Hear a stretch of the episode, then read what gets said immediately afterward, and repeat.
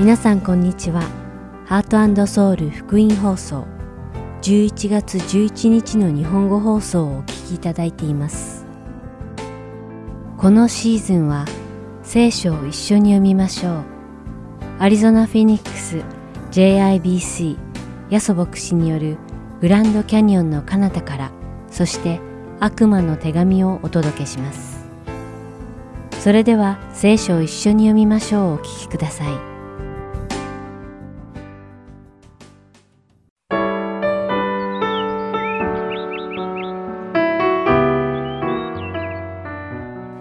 皆さんこんにちは。聖書を一緒に読みましょうのお時間です。お相手はダイヤモンド優子がお送りします。クリスチャンになったということは、神の子になったということです。そして神の子になったということは、神の性質に従って生きる人になったということでもあります。この私たちが生きている世界は滅びていくものなので、永遠に続く神の性質とは大きく違います。むしろ逆です。この世では善には従わず悪に従います。またこの世では他人を愛し思いやることができず、とても利己的なので調和がなく絶えず分裂を起こします。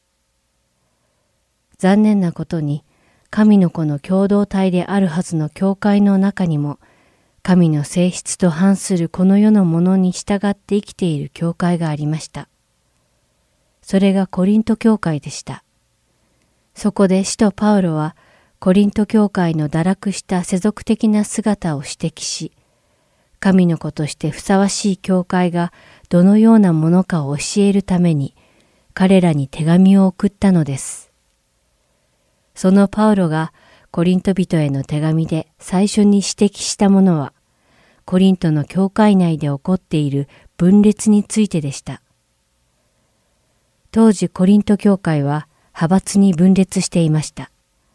彼らは教会員たちがどの使徒や牧師からバプテスマを受けたかによって自分たちの教会における地位や権威をめぐって争っていたのです。彼らは私は使徒ペテロからバプテスマを受けただとかいや私は使徒パウロから受けたなどと言い争い互いに自分にバプテスマを授けた使徒がいかに他の人にバプテスマを授けた使徒より権威があると主張して争っていたのです。このような幼稚な事柄で争うコリント教会をとても心配した使徒パウロはコリント教会に向かって自分の働きの本質について彼らに宛てた手紙の中で話しています。コリント人への手紙第1第1章17節の御言葉です。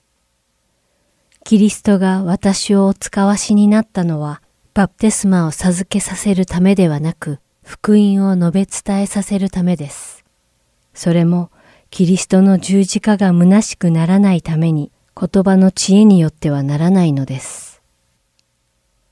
パウロは、イエス様がパウロたちをコリントの人々のもとへと使わせられたのは、バプテスマを授けることが目的ではなく、ただ彼らに福音を伝えるためだったとはっきり断言しています。つまり、人たちがコリントの人々の前に来たのは、バプテスマを授けるためではなく、彼らに福音を伝えるためだったというわけです。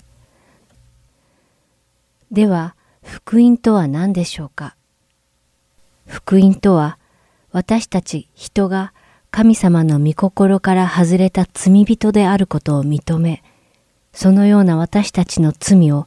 完全に義であられるイエス・キリストが私たちの代わりに十字架で死んで、私たちの罪の代償を払ってくださったということです。一方バプテスマは、私はそのイエス・キリストと一緒に死んで、一緒に生き返り、神の子として生きていきますと福音を受け入れたことを公にする単なる儀式に過ぎないのです。それなのに当時のコリント教会の人々はバプテスマ自体に大きな意味を与え、より権威のあるものにバプテスマを受けた人がより権威があるかのように言い争い分裂していたのです。これは全く本質を失っています。パウロはコリント教会の生徒たちに教会内でそんなつまらないことで他の信徒にマウントを取ったり自慢をしたり派閥を作ったりすることは神の国の性質ではないことを説明しています。コリント人への手紙第1第1章30節と31節の御言葉です。しかしあなた方は神によってキリストイエスのうちにあるのです。キリストは私たちにとって神の知恵となり、また義と清めと贖いとになられました。まさしく、誇る者は主を誇れと書いてある通りになるためです。いかがでしょうか？皆さんは何を誇りにしていますか？残念なことに私たちクリスチャンの中にも非常に幼稚なことを誇りにし、非本質的なことを自慢することが大好きな人たちがいます。私はあの有名な牧師先生から福音を伝えられた。私たちの教会は生徒が何千人もいて素晴らしい設備でいっぱいだから他のどの教会よりも素晴らしい教会だとかそれ以外にも私は高級車に乗っていて高級住宅地に住んでいてあの有名校を卒業したというようなことを自慢しては他の恵まれない人々にマウントを取ったり、無視したり、軽視したりする愚かな人もいます。しかし、それは本来あるべきクリスチャンの姿とは程遠いものなのです。先ほどお読みした御言葉のように、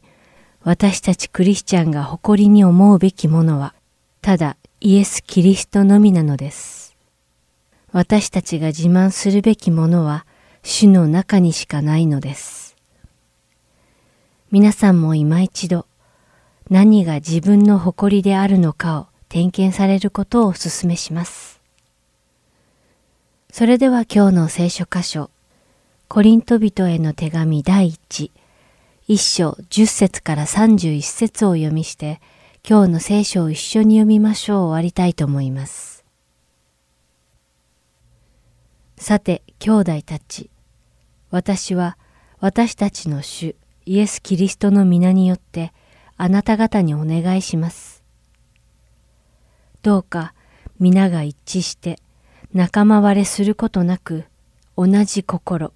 同じ判断を完全に保ってください。実はあなた方のことをクロエの家の者から知らされました。兄弟たち、あなた方の間には争いがあるそうで、あなた方はめいめいに、私はパウロにつく、私はアポロに、私はケパに、私はキリストにつく、と言っているということです。キリストが分割されたのですか？あなた方のために十字架につけられたのはパウロでしょうか？あなた方がバプテスマを受けたのはパウロの名によるのでしょうか？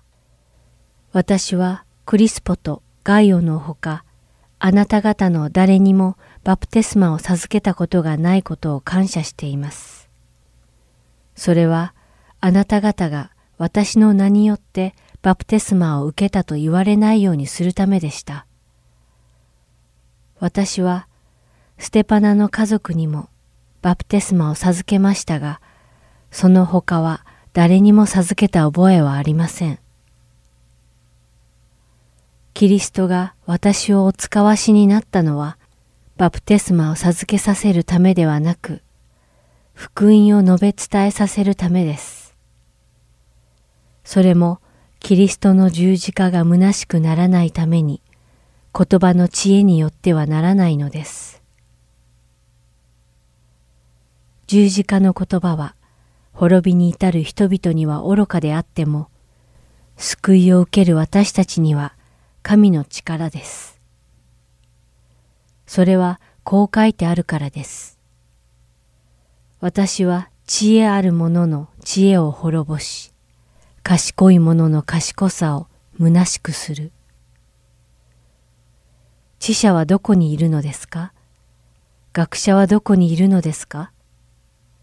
この世の議論家はどこにいるのですか？神はこの世の知恵を愚かなものにされたではありませんか？事実、この世が自分の知恵によって神を知ることがないのは神の知恵によるのです。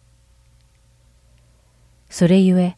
神は御心によって宣教の言葉の愚かさを通して信じる者を救おうと定められたのです。ユダヤ人は印を要求し、ギリシア人は知恵を追求します。しかし私たちは十字架につけられたキリストを述べ伝えるのです。ユダヤ人にとってはつまずき、違法人にとっては愚かでしょうが、しかしユダヤ人であっても、ギリシア人であっても、召された者にとっては、キリストは神の力、神の知恵なのです。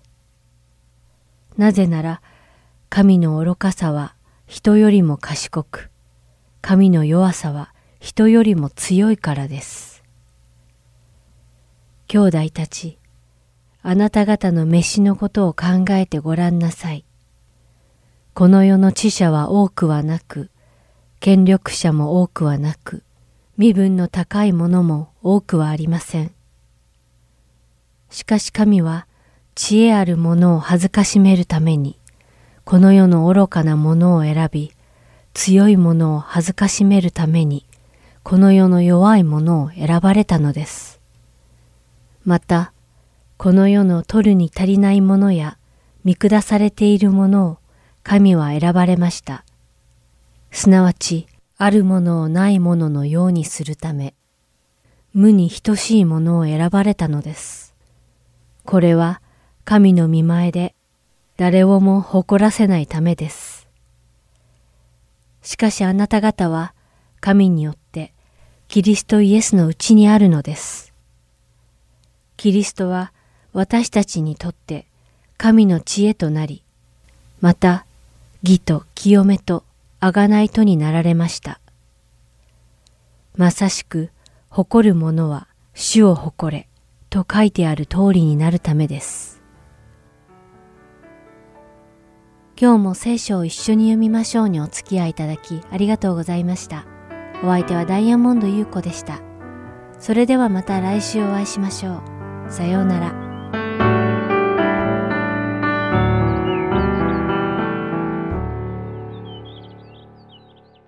主よありがとう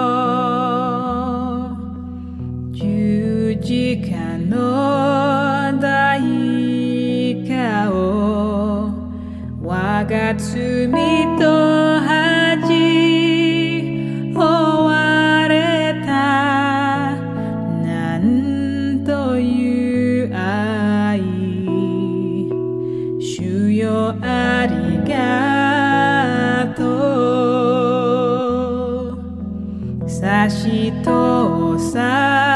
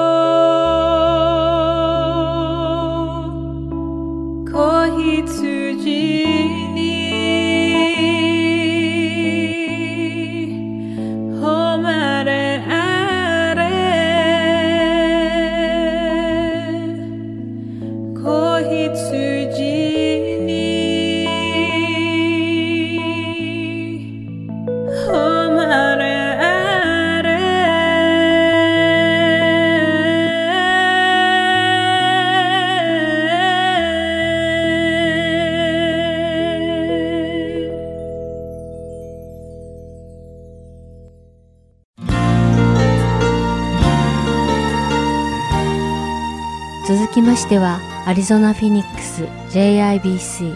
ヤソ牧師によるグランドキャニオンの彼方からをお聞きください。今日のタイトルは When You Are Lost 迷った時はです。ヤソ先生のお話を通して皆様が恵みのひとときを送られることを願います。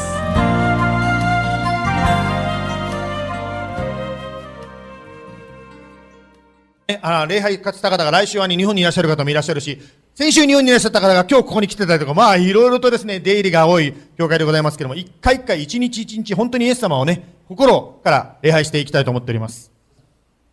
えっと、先週私日本に行ってですね、あのー一つ感心したのがこの写真でございますが、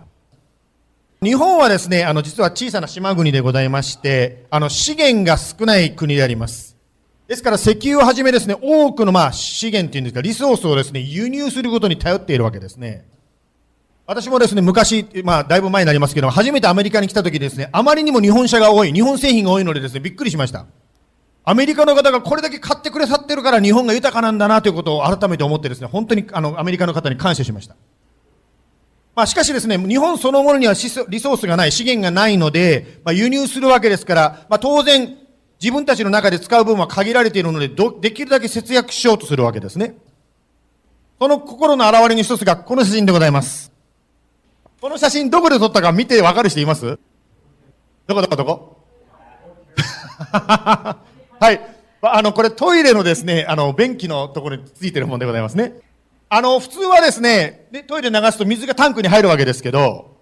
日本の場合はですね、その流れる水も無駄にしない。だから入る水を使って手を洗えるようにしてるんですよね。すごいなと思うんですね。同じ水を流すんでもですね、本当に手を洗う水を節約するためにこういった使い方もしてるんだということをですね、まあ人間の知恵っていうんですかね、改めて感心いたしました。まあ、今ですね、信玄というところから共に学んでおりますが、まあ、イエス様がですね、ある時例え話で管理人という人のですね、マネージャーの方に例え話をしたことがあります。その中でですね、賢く、ま、管理するそのスチュワードですね、管理人の行動を褒めたというふうなことをイエス様がですね、まあ、例え話の中でしておられました。今日はですね、信玄の6章というところからですね、神の知恵について共に学んでまいりたいと思います。ではですね、信玄、聖書をお持ちの方は、旧約聖書の信玄の6章の、まず9節と10節を読みたいと思います。えーこう書いてありますね。怠け者よ。いつまで寝ているのかいつ目を覚まして起き上がるのか少し眠り、少しまどろみ、少し腕を組んで横になる。まあ、信玄にはですね、面白い話が書いてあるわけですが、非常にまあ、この世的なっていうんですかね、生きる知恵がですね、いろいろこう書かれているのが信玄、信玄でございます。少し昔はですね、外国のニュースを知ろうと思ったら、新聞紙を読んで知ることができたわけですけど、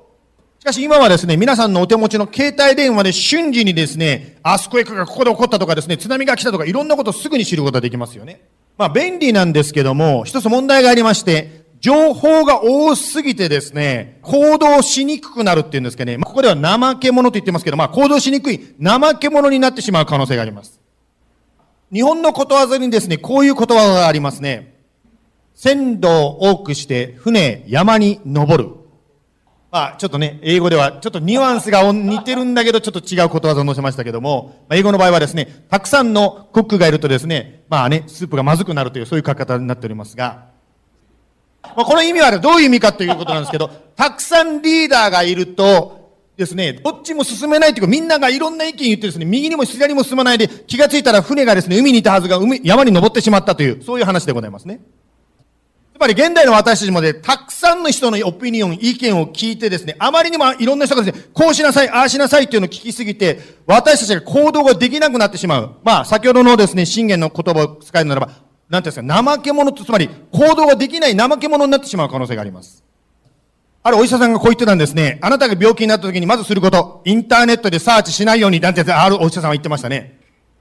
さて、信玄はですね、そのようにいろんなオピニオンにですね、流されてですね、奔走、奔走されてるですね、私たちに対して、信玄はどう進めているんでしょうか？えー、今の6章の今度は6節からですね、8節まで読みますね。怠け者よ、アリのところへ行け、そのやり方を見て知恵を得よ。アリには狩猟も司も支配者もいないが、夏のうちに食物を確保し、借り入れ時に食料を集める。あの、人間はですね、人間の作ったもの、つまり人工的なものに囲まれてしまうと、だんだん心が硬くなってしまうんですね。ですから私たちは部屋から出て、そして自然に触れる必要があるわけです。そして自然の中で人間が作ったものではなくて、神が作ったものを見る必要があるわけです。あのー今お話ししてる、私はですね、この教会の牧師の安と申しますが、通訳してくださっているのがですね、横山マットさんでございますよね。あの、私はですね、あの、先週ね、あの、先ほども言いましたように、日本に行っておりまして、あの、日本はちょうどですね、私で行ってる間にですね、シーズンが変わってしまってですね、秋が来たんですね。もう本当にですね、こういう花がですね、咲いてたんですね。ここで質問です。この花の名前を知ってる人。はい、なんていう名前ですか？彼岸花。英語で知ってる人。英語で。English name。お、今、あ上げかけたけど下ろしちゃったな。自信がないな。オッケー。上げかけ、うんダメやってみるえー、っとね。正解は、Red Spider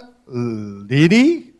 Red Spider Lily。アメリカにないのかな？みんな知らないからね。 Very uncommon。ね、あんまり、カにはあんまりないです。実はこのお花はもともと中国から来たそうです。あの、日本にもともとなくて、中国から日本に持ってきたんですね、これね。ですから、日本でこれを見たら、あ、これ中国から持ってきたんだということをね、見ていただきたいんですけど、自然にはだから育たないんですね。誰かが意識して植えないと育たないタイプのお花だそうです。では、なぜ昔の日本の人が中国からこれを日本に持ち込んだんでしょうか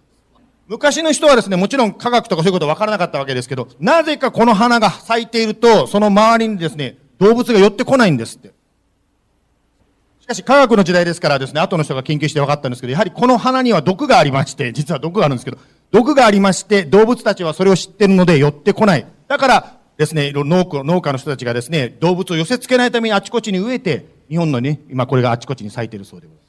まあ自然からいろいろ教わるところありますけども、まあアリゾナはですね、まあ、このお花は見なかったかもしれませんが、アリはよくアリゾナで見ますよね。アリはですね、小さくてあまり目立たないあのですね、まあ生き物であります。しかしそのように私たちがですね、本当に気にかけない、小さなものからも私たちは学ぶことができるんですよと信玄は言っています。あるいは小さいかもしれませんが、少しずつですね、継続的に食物を集める非常に勤勉な生き物でありますね。え皆さんはこの話をご存知だと思いますけども、どうやって大きなですね、象を食べることができるかという質問です。象を食べるか、その答え知ってますよね？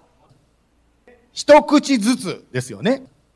同じようにですね、アリはですね、確かに小さな生き物で私たちはですね、全然気にしませんかもしれませんけども、少しずつ、ちょっとずつやっていくことで、それが溜まって溜まって大きなことが起こっていくわけです。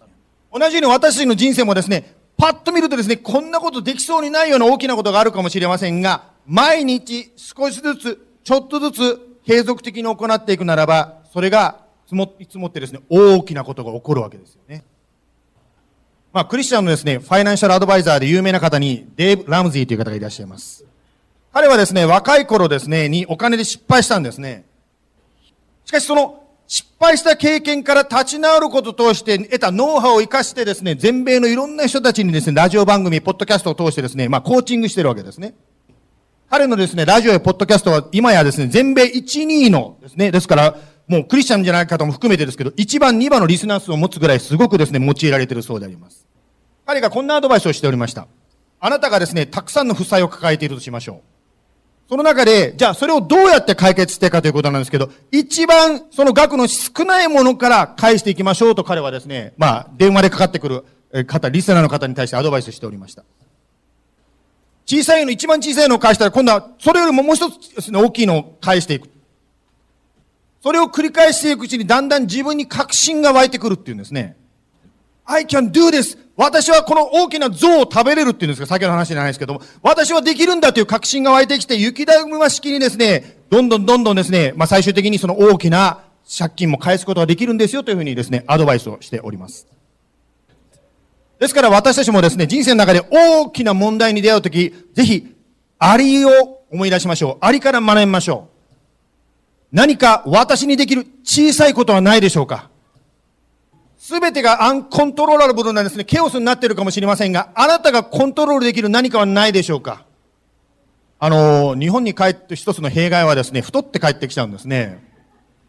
今週あのね、今週また、この何人かね、この方ね、最近日本に行かれる方いらっしゃるようですけど、気をつけてくださいね。しかしですね、一度にですね、たくさんの運動はできないかもしれませんが、毎日10分だけでも、少しだけでも運動していくならば、それが積み重なってですね、あなたが痩せていくっていうんですか、健康になっていくことができるわけですよね。またですね、私たちは聖書を読みましょう、デボーションしましょうって言ってますけど、全部読むのが難しくても、1日10分でもいい、ちょっとでもいいからですね、読んでいくと、それが積もり積もって力になっていくわけです。さて、信玄の知恵をですね、続けて読んでいきたいと思うんですけども、6章の1節からですね、今度は5節までちょっと長いんですけど読みたいと思います。はい。では、6章の1節から5節まで、1節我が子よ。もしあなたが隣人のために保証人となり、他人のために制約をし、自分の口の言葉によって、自分が罠にかかり、自分の言葉によって捉えられたなら、我が子よ。その時にはすぐにこうして自分を救い出せ。あなたは隣人の手に陥ったのだから、さあ行って、伏して隣人にしつこくせがめ。あなたの目を眠らせず、そのまぶたにまどろみを与えるな。自分を救い出せ。カモシカが狩人の手から逃れるように、鳥がそれを取る者の手から逃れるように。マッツさんすごいですよね。もう、今日ワーシップリードもされてですね、こうやって通訳までねしていただいてね、もう本当に嬉しいなと思うんですけど、感謝ですね。日本に行ってですね、テレビ見てたんですけど、その中で非常に上品な女優さんが出てたんですよ。その方がですね、インタビュアーにこう聞かれたんですね。人間関係を悪くする方法って何ですかってですね、なんかすごい質問してたんですけど、まあそういう質問をされたんですね。あの、非常に上品な女性なんですけど、そのインタビューの答えに私びっくりしちゃったんですね。ええー、と思っちゃったんですね。その女優はこう答えたんですね。金を借りること。言ったんですね。あの、まさかその女性がそういうこの世的なっていうんですかね、非常に現実的なことを言ったんでびっくりしたんですが、多分ね、その方も誰かにお金を借りて苦労したから、まあそういうことをポッと言ったみたいですね。まあそういうのを女優さんが信玄を知ってるかどうかわかりませんが、少なくとも神の知恵である信玄にはそう書いてあるんですね。お金を借りる、金銭関係が入ってくると、親しい人間関係が壊れるよというふうに信玄は注意してるんですね。つまりですね、もしあなたが誰かと親しい人間関係を保ちたいならば、どんなにですね、助けたいと思っても、ですね、金銭の貸し借りをしない方がいい。そうしてしまうと、その時は良いように見えても、人間関係がこじれてしまうから注意しなさいと信玄はですね、言っているんですね。そして信玄はですね、もし問題に気づいたら、全力で逃げ出せってすごい書き方してますね。まあ、それだけですね、やはり、まあ、お金の問題だけじゃなくて、その後壊れてしまう人間関係の痛みがですね、強いからこそ、まあ、先ほどの10じゃないですけども、神様の知恵である信玄も注意してんではないでしょうか。しかしですね、ここでですね、注目したいのはですね、実は信玄は行動に移す、まあ、なんとかなるわとかじゃなくて、すぐに行動しろという行動を強調してるんですね。この行動に移すことの大切さというのは、別の例え、例えばですね、今のこの宇宙開発についてもですね、学ぶことができるんではないでしょうか。あの、アメリカはご存知のようにですね、まあ、2011年ぐらいでしたでしょうかね、スペースシャトルというものがですね、あったんですけど、それがもうですね、リタイアして、その後継機を作る、つまり後継のロケットを作るということが必要になったわけですね。そのためにですね、いろいろ開発をし始めたのがですね、まず、ボーイングというですね、有名な会社がその開発を始めました。ボーイングという会社は皆さんもご存知のように1960年代にですね、月にロケットを打ち上げたりしてですね、非常にまあ、経験のある宇宙開発のベテランだったわけですね。もちろんボーイングさんが始めたわけです。それに対してですね、まあ、新入りっていうんでしょうか、ちっちゃな会社であるスペース X という会社もですね、開発を始めました。まるでダビデとゴリアテのようにですね、どう考えたってボーイングが勝利するというふうにこう、見え見えの戦いだったわけですね。しかし、2023年の7月段階でですね、ボーイングはまだ一機もですね、宇宙にですね、人を乗せてあげてない、あげることができてないんですね。それに対して、このスペース X というですね、新入りのちっちゃな会社はですね、7回も、4人ずつ7回もですね、もう宇宙に送ってるんですね。その違いということは一体何かということなんですけども、まあ、先ほど言ったように、信玄に進められている行動力なんですね。言い方を変えるならば、このスペース X は失敗を恐れないで、とにかくですね、前に進んでいこうとする姿勢があった。もちろん人間を乗せて失敗するということは人命にかかるのに大変なことですけど、人間を乗せないでやる失敗をですね、繰り返してるわけですね。彼らはですね、ロケットの爆発をですね、アンスケジュールドディッサンブリーとですね、そういうふうに呼んでるんですね。ね、まあ要するに計画してないですね、分解というですね、まあ分解実験の一つだというようなこう捉え方をしているようですけども、しかし言いたいことはですね、失敗しても、その失敗で、ああ、私たちはダメだ、メンツが潰れた、ではなくって、なぜ失敗したんだろうと言ってですね、もう本当にその失敗から学ぼうとする姿勢があるわけです。先週私はですね、えー、四国、四国のね、島がどこにあるか知らない方もいらっしゃると思うんですけど、あの、4つのアイランドの中一番ちっちゃいところなんですけど、四国のあの、松山市というところで日曜日の礼拝を過ごしました。ご覧のようにですね、まあ、礼拝はね、ガラガラでありました。しかしですね、私はその、まあ、ガラガラの教会に、ですけども、でもその教会の持ってる、なんですか、信仰にとてもですね、こう、触れられた気がしました。その教会はですね、えー、数年後にビリー・グラハム宣教大会を四国でやろうと言ってですね、ビジョンを持って今準備している教会でした。そして、まあ、この場所だけではなくて、日本各地にですね、7つの礼拝場所を持って礼拝しているわけですね。この教会を築いたのがですね、まあ、ホーリネスで有名なですね、本田浩二先生の後釜と言われた有名な先生が最初に築いたんですけども、その先生が急に亡くなったんですね。それを引き継いだのが若い牧師でした。この引き継いだ牧師はですね、まあ若いだけの問題ではなくて、当時の日本がですね、バブルが崩れて、もう本当に経済的に日本中が落ちてる時期に牧師に、まあ急に牧師になっちゃったんですね。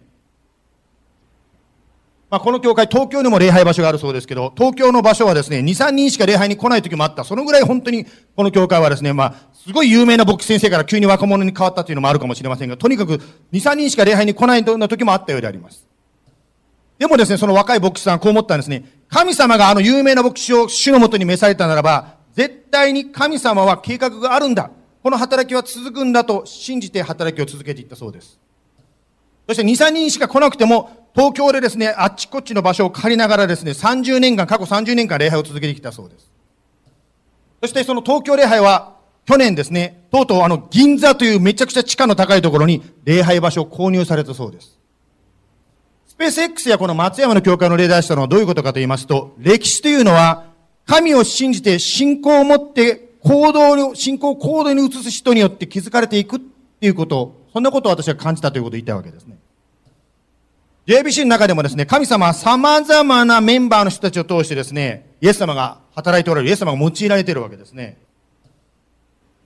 例えば今年ですね、メンバーになった方が何人かいらっしゃるんですけども、安子さん、前の方に座っていらっしゃいますけど、安子さんはですね、11月にパーキン病のですね、方たちのためのですね、まあ、ウォーキングをやろうというですね、その、で、コーディネートをね、今されて、導こうとされてるわけですよね。またですね、今年、えー、今年メンバーになったですね、ハンナさんはですね、本当に11月、これも11月なんですけども、孤児のためですね、その人たちのために何かイベントをしたいということですね、本当にその思いを持ってですね、協力したいという思いを持ってですね、ハンナさんもね、あの、すごく導いて、えー、思いを持っておられます。またですね、花さんのご主人の翔子さんはですね、今、日本からの学生たちをケアする働きにすごく重荷を持っていらっしゃってですね、本当にですね、この若い者たち、若い人たちにですね、若者たちに何かしたいんだという思いを持ってですね、彼も、フェイスブックとかで皆さんに声かけてますよね。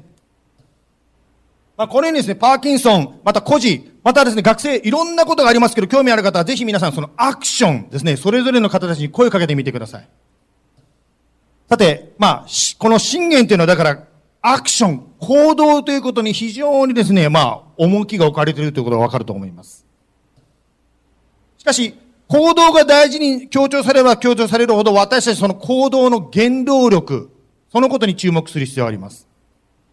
というのはですね、前にですね、まあ、アーサー・ホーランド先生が来られたりしましたけども、やはり、アーサー先生の働き見てるとですね、わあ、俺もアーサー先生みたいにバーに行って伝道しようなんていう方もいらっしゃるかもしれませんが、で、私もですね、別にそのつもりはなかったですけど、真似しようと思ってもですね、みんな酔っ払っちゃってて話ができなかったとかですね、そんなことになったんですけど。ですから、この行いだけにフォーカスしすぎると、私人間というのは続かない、続けられないわけですね。ですからもちろん私たちはですね、いろんな行いをする必要がありますけども、しかし覚えていただきたいのは、私たちは良い行いでは救われないっていう、この、もう一度この基本に帰りたいと思います。つまり何が言いたいかと言いますと、イエス、キリストの十字架、十字架のみが私たちを救うわけですね。そして、この十字架によって私たちが許され、受け入れられ、愛され、そしてそれだからこそ、良い行いしていこう。そのように私たちが変えられていくわけですね。あの、アーサー・ホラン先生が来た時にですね、私、あの、先生の番組に呼び出されてですね、生放送出演したの見た方いらっしゃると思うんですけど、もう急にマイク向けられたもんですからですね、もうスクリプトなしですね、思いついたことをその場で言ったわけですけど、しかしその時にこんなこと言われたんですね。今回26年ぶりにアーサー先生と会って、ヤス先生はどう感じましたかというふうに質問されたんですね。私はアーサー先生にこう言ったんですね。私はアーサー先生があんなに映画に出たり、テレビに出たり、マスコミに取り上げられて有名になってるから、見かけだけで中身がなくなっちゃってんじゃないか。私はそのこと心配してましたと正直に言ったんです、先生に。しかし今回ですね、アーサー先生と一緒に時間を過ごさせていただいて分かったのは、アーサー先生は、本当に朝のイエス様との時間をとっても大事にしている方だということが分かったんですね。もうイエス様とのデートというふうにアーサー先生言ってましたけども、朝に本当にイエス様によって触れられて、イエス様に愛されて、イエス様に許されて、イエス様の力を受けて、それをもってバーに行ったりですね、もうね、本当にいろんな人、普通の牧師が行かないところに飛び込んでいって、イエス様の愛を語っているわけですね。ですから私たちはですね、まあ、信玄を通して行動することの大切さ、すぐに行動することの大切さが強調されますが、忘れてはいけないのは、行動するときは、やはり土台をまず考える必要があります。というのは、土台がしっかりしないのに行動ばっかりしてるとどうなりますか？私たちを乾いてしまう、疲れてしまう、燃え尽きてしまうんですね。そしてですね、私たちはそのようにイエス様との時間をとって、イエス様と交わり、そしてその中でイエス様の言葉に従って行動していくわけですね。そして今のこの情報や声が多い世の中の中で、イエス様の声を聞いて、それを実行していくわけです。そのように神の声を聞いて実行していくならば、たとえ失敗したかのように見えても、スペース X じゃありませんけども、そこからですね、学ぶことができる。いや、そこからですね、すべてが益となる神の働きをあなたや私は体験することができるわけですね。ですから覚えてください。イエス様にあってあなたが行動した行動は決して無駄なこと、失敗はないということであり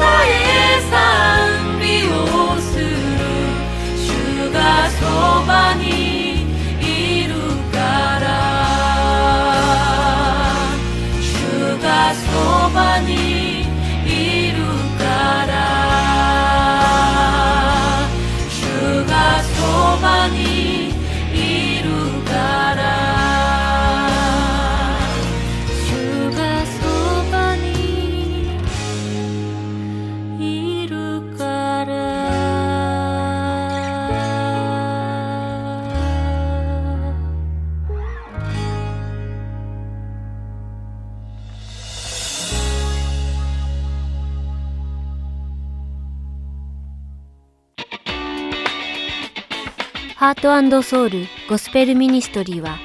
日本人の方で韓国語のできるボランティアの方を募集しています。私たちの活動にご協力していただける方は、ぜひハートソウルまでご連絡ください。電話番号602-866-8999または heartandsoul.org at gmail.com heartandseoul.org at gmail.com までよろしくお願いいたします。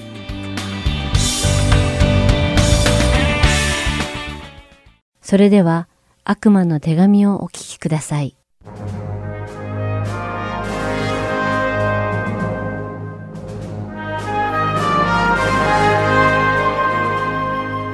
皆さんこんにちは悪魔の手紙の時間です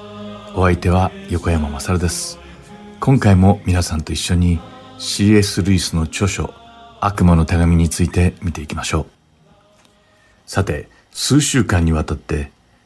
20世紀最高の弁証法神学者と呼ばれる C.S. ルイスが書いた悪魔の手紙という本を通してサタンがどのような策略を持って私たちクリスチャンの信仰を神様から反らせるようにするのかについて考察、またそれに対しての対策について学んでいますが、この放送を初めて聞く方のために少し説明すると、この本には二人の悪魔、経験豊富な叔父の悪魔、スクリューテープと彼の甥で初心者の悪魔、ウォームウッドが登場します。そしてこの本の語り手は、ベテラン悪魔であるスクリューテープで、彼は人々を患者と呼び、キリストを敵と言っています。つまりこの本は、ベテラン悪魔のスクリューテープが新米悪魔のウォームウッドに宛てて書いた人々をキリストから引き離すための悪魔の指南書というわけです。皆さんがこの放送を通して私たちはいつも霊的な戦いの中にあること、また悪魔は私たちを苦しめるために、さらに私たちをイエス様から離れるように誘導するために戦略を練っていることを改めて覚え、その悪魔の策略にうまく対処できることを願っています。さて、スクリューテープは今回紹介する手紙で、老いのウォームウッドに神の被造物としての患者の現在の状況を説明しています。それはつまり、人間は霊的な存在として永遠の世界に属しているけれど、罪によって死を迎えることになったので、このいずれ朽ち果てていく地上では、有限な人生を生きることになったということです。そして人間はこのように相反する属性を同時に持っているということです。しかし悪魔の敵である神様は患者、つまり人に対して刻々と変化する時代、状況、感情、身体条件に影響されない揺るぎない信仰生活を送るための訓練の過程で、山あり、谷ありの人生の中で、揺らぎや浮き沈みを経験することになると教えてくださっています。浮き沈みと聞いて皆さんは一体何を思い浮かべますか？ここで言う浮き沈みとは、株式市場のグラフが変動するように、力や状況、そして状況や感情が一定ではなく上下することを指します。スクリューテープは人間は人生のあらゆる局面でそのような浮き沈みを経験しているとウォームウッドに説明しています。彼は、患者は山あり谷あり常にその間を揺れ動く例えば仕事への興味友人への愛情そして肉体的な欲望でさえもそのような変動が起こる。人間がこの世に生きている限り豊かで活力に満ち興奮する時期があれば無気力無関心困窮する時期もあるというように山あり谷ありを経験する。悪魔の立場から見ればこの変動は人間の自然な現象であるのだが全く何の役にも立たない。とウォームウッドに説明しています。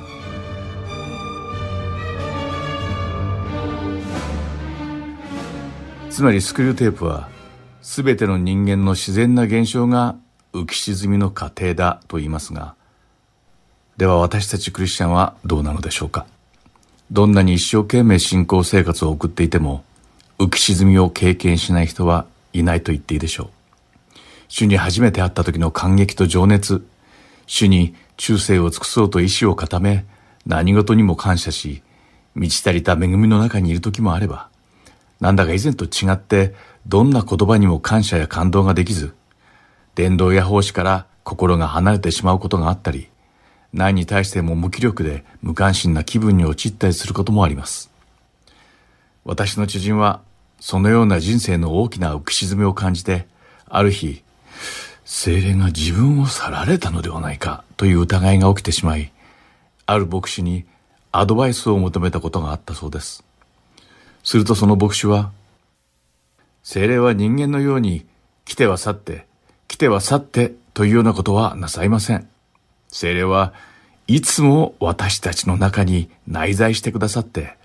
私たちに自分の霊的な状態を自覚させてくださるお方なのです。人には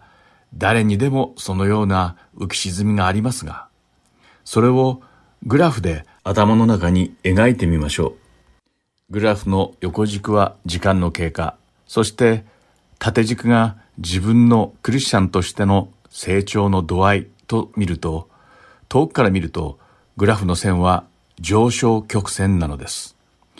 でもそれをよく拡大してみると、その線は少しずつ上下に細かくぶれている上昇曲線なのです。と答えだと言います。彼女はその牧師に言われたように、頭の中でグラフを書いてみた瞬間、抱えていた心配や失望感が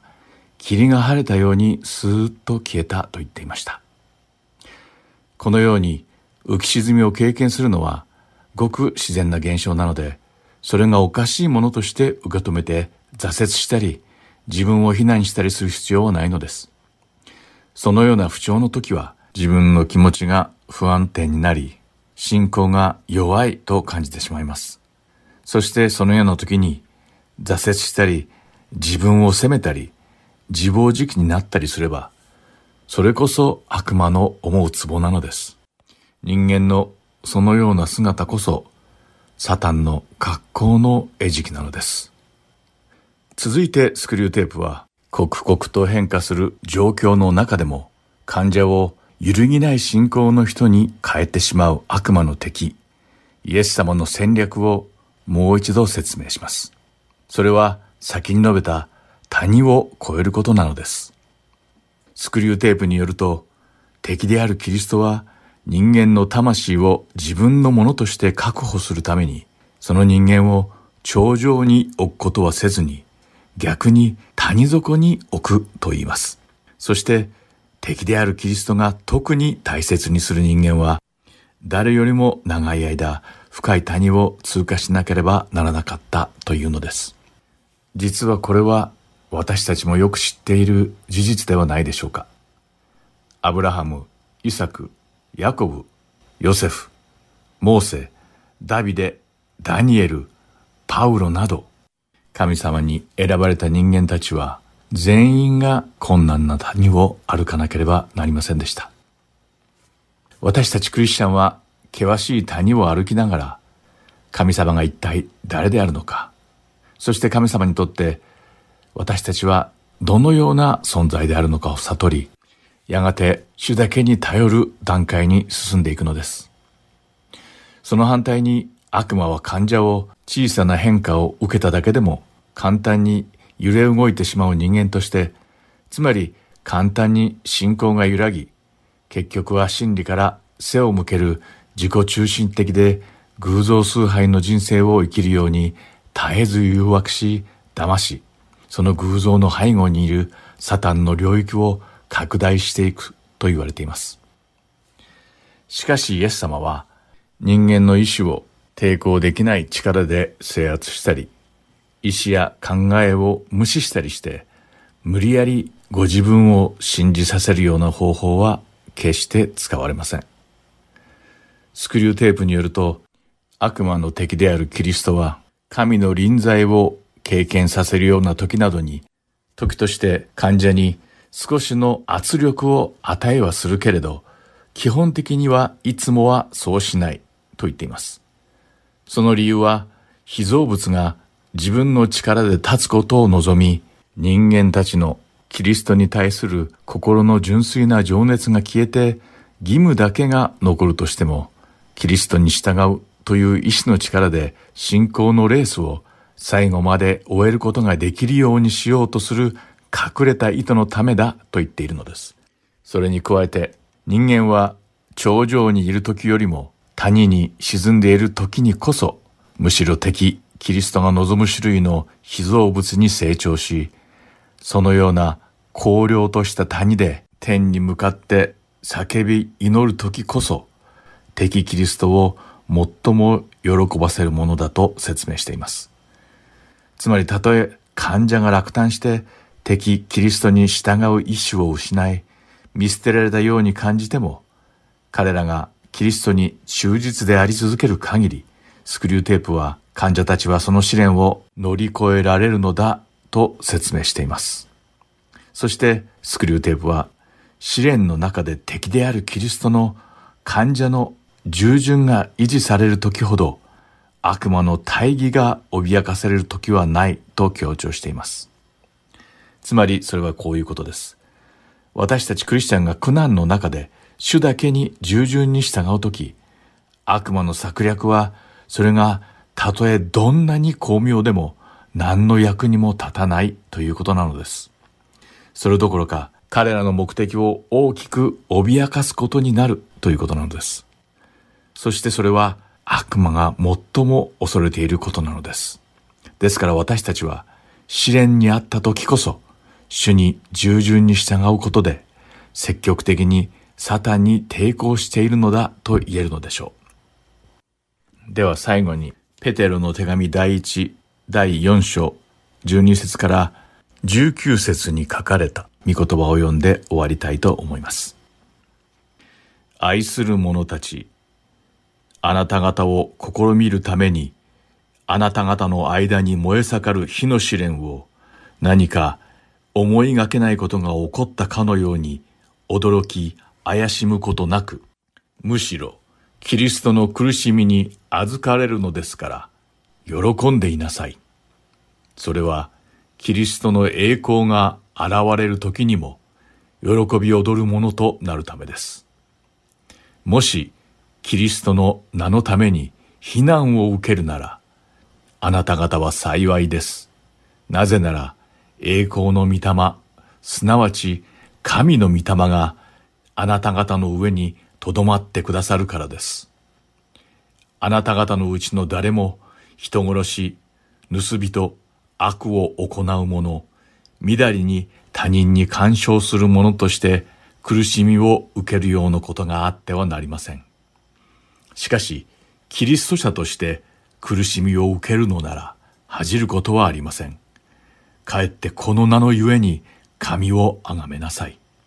なぜなら、裁きが神の家から始まる時が来ているからです。裁きがまず私たちから始まるのだとしたら、神の福音に従わない人たちの終わりはどうなることでしょう。義人がかろうじて救われるのだとしたら、神を敬わない者や罪人たちは一体どうなるのでしょう。ですから、神の御心に従ってなお苦しみにあっている人々は、善を行うにあたって真実であられる創造者に自分の魂をお任せしなさい。今回の悪魔の手紙はここまでです。今日も最後までお付き合いくださってありがとうございました。お相手は横山まさるでした。また次回お会いしましょう。さようなら。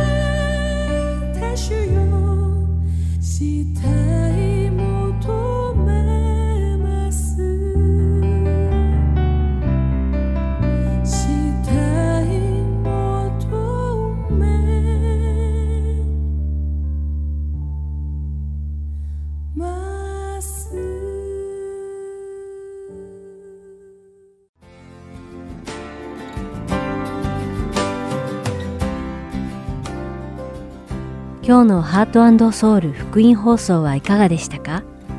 最後までお付き合いくださりありがとうございました。それではまた来週お会いしましょう。